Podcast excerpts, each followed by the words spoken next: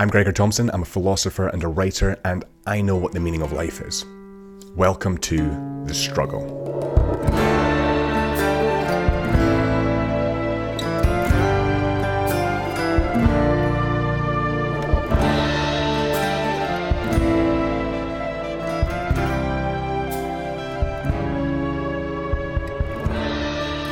This episode is brought to you by the Struggle for Meaning newsletter.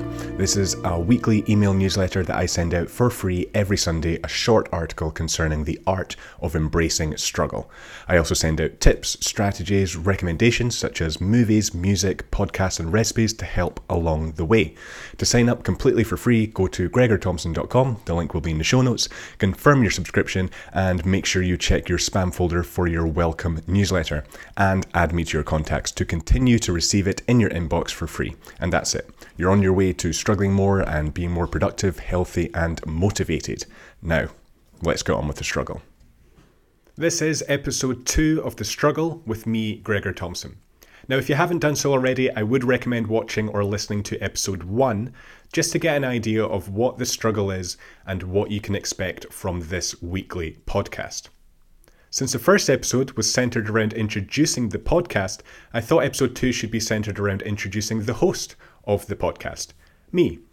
Because as much as this podcast is a guide to helping you, the listener, discover who you are, where you're unnecessarily suffering, and where you could be productively struggling more, it's also a guide for me. Like I said in the first episode, this is a journey of self discovery for us both, and as you'll hear, I have suffered unnecessarily in the past but with the help of embracing the struggle and looking inwardly, discovering who I am, how I've been behaving for the last 20 years, and how I can live productively and healthily, I've built strong habits and healed wounds. So let's start with the childhood. I was the younger of two. The pregnancy my mother had with me was a calmer one in comparison to my older brother. The birth was easier, meaning my parents were less stressed, meaning I came into this world in a less stressful environment than my brother did. This resulted in a loud brother and a quiet me.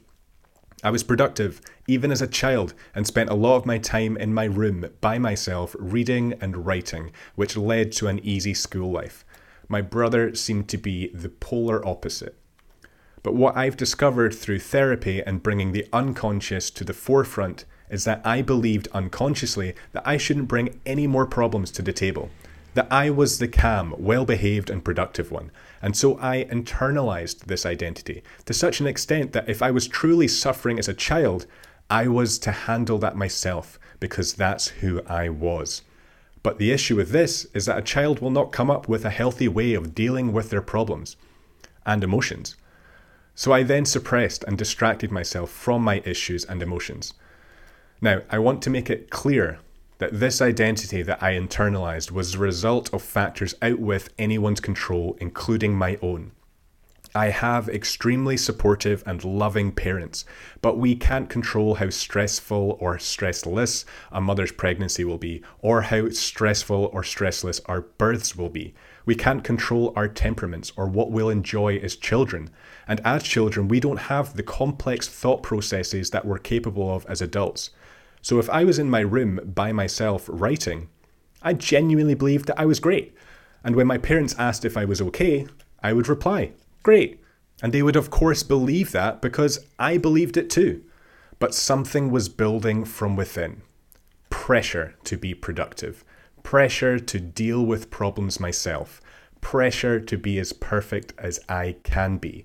And when pressure builds on a child, there has to be some form of a release, some form of coping strategy to relieve some of that pressure. A distraction, a suppression of negative and what I deemed problematic emotions. Now, I should mention that right around this time, the internet was becoming mainstream and internet pornography was becoming more and more accessible. I think you can see where this is going. A teenage boy who needs a way to suppress negative emotions so as to deal with his problems himself, right at a time when internet pornography was growing exponentially. It's like a strange match made in heaven. I'm just thankful heroin wasn't accessible as pornography then. But like all addictions, pornography fills an evolutionary need the need to be nourished, the need to feel love and connection, the need to survive.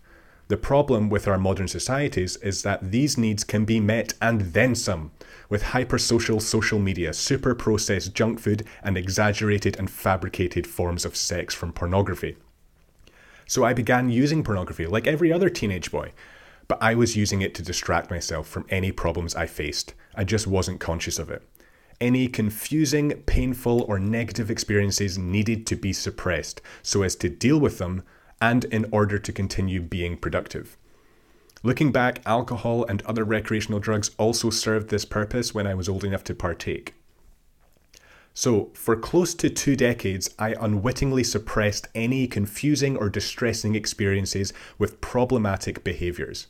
I was in this intense swing cycle between trying to be as productive and perfect as possible by exercising, writing, reading, and studying, and when I inevitably failed to be perfect, using unhealthy coping strategies and behaviours to break the fall of that supposed failure. So that's the unconscious cycle I built from a young age, and that's the mindset I occupied in my teenage years. But when I was 18, something big happened my older brother died in a motorcycle collision. And to give you an idea of how much I unconsciously believed in this mindset of when problems arise, I have to deal with the problems myself to be as productive as possible, I viewed the death of my brother as a problem that needed to be solved. And so, on the surface, I dealt with his death admirably, because I was dealing with it myself by ignoring and suppressing grief. But this most certainly is not a productive way to grieve, but that's what I did for close to 10 years. It'll be one decade this year since my brother's death, and I'm finally embracing the struggle of acknowledging and discovering how I really feel about it, and I'm finally grieving in a productive way. So that's a brief overview of my psychological history, what's going on beneath the surface. And that's what no one knew or saw, including myself, up until this past year. So here's what people, including myself, saw on the surface. I have built many strong and productive habits over the last two decades. I exercise every day, I meditate most days, and I plunge myself into ice cold water twice a week.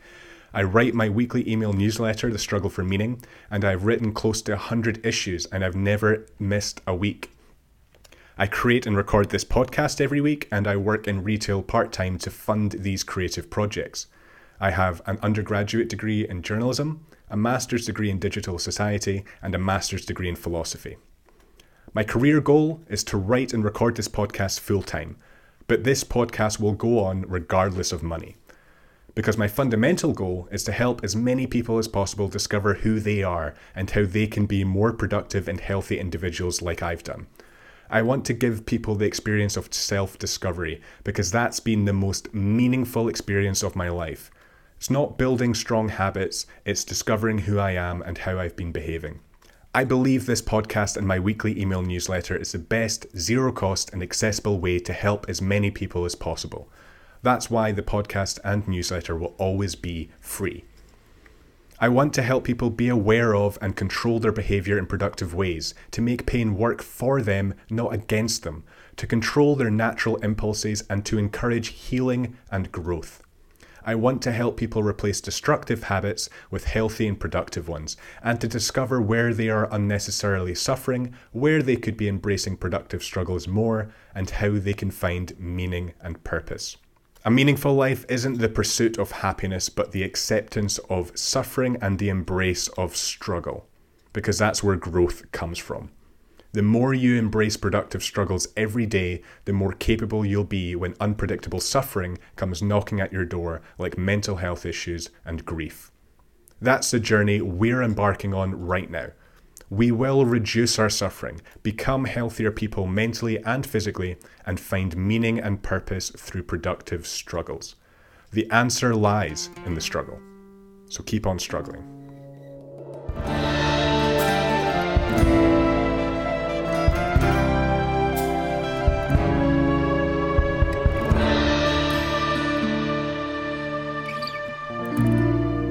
Just a few more things before you take off. First, thank you for listening. It genuinely means a lot to see people listening to the content.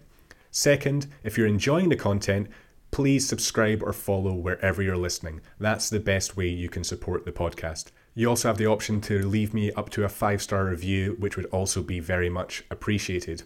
And lastly, keep on struggling.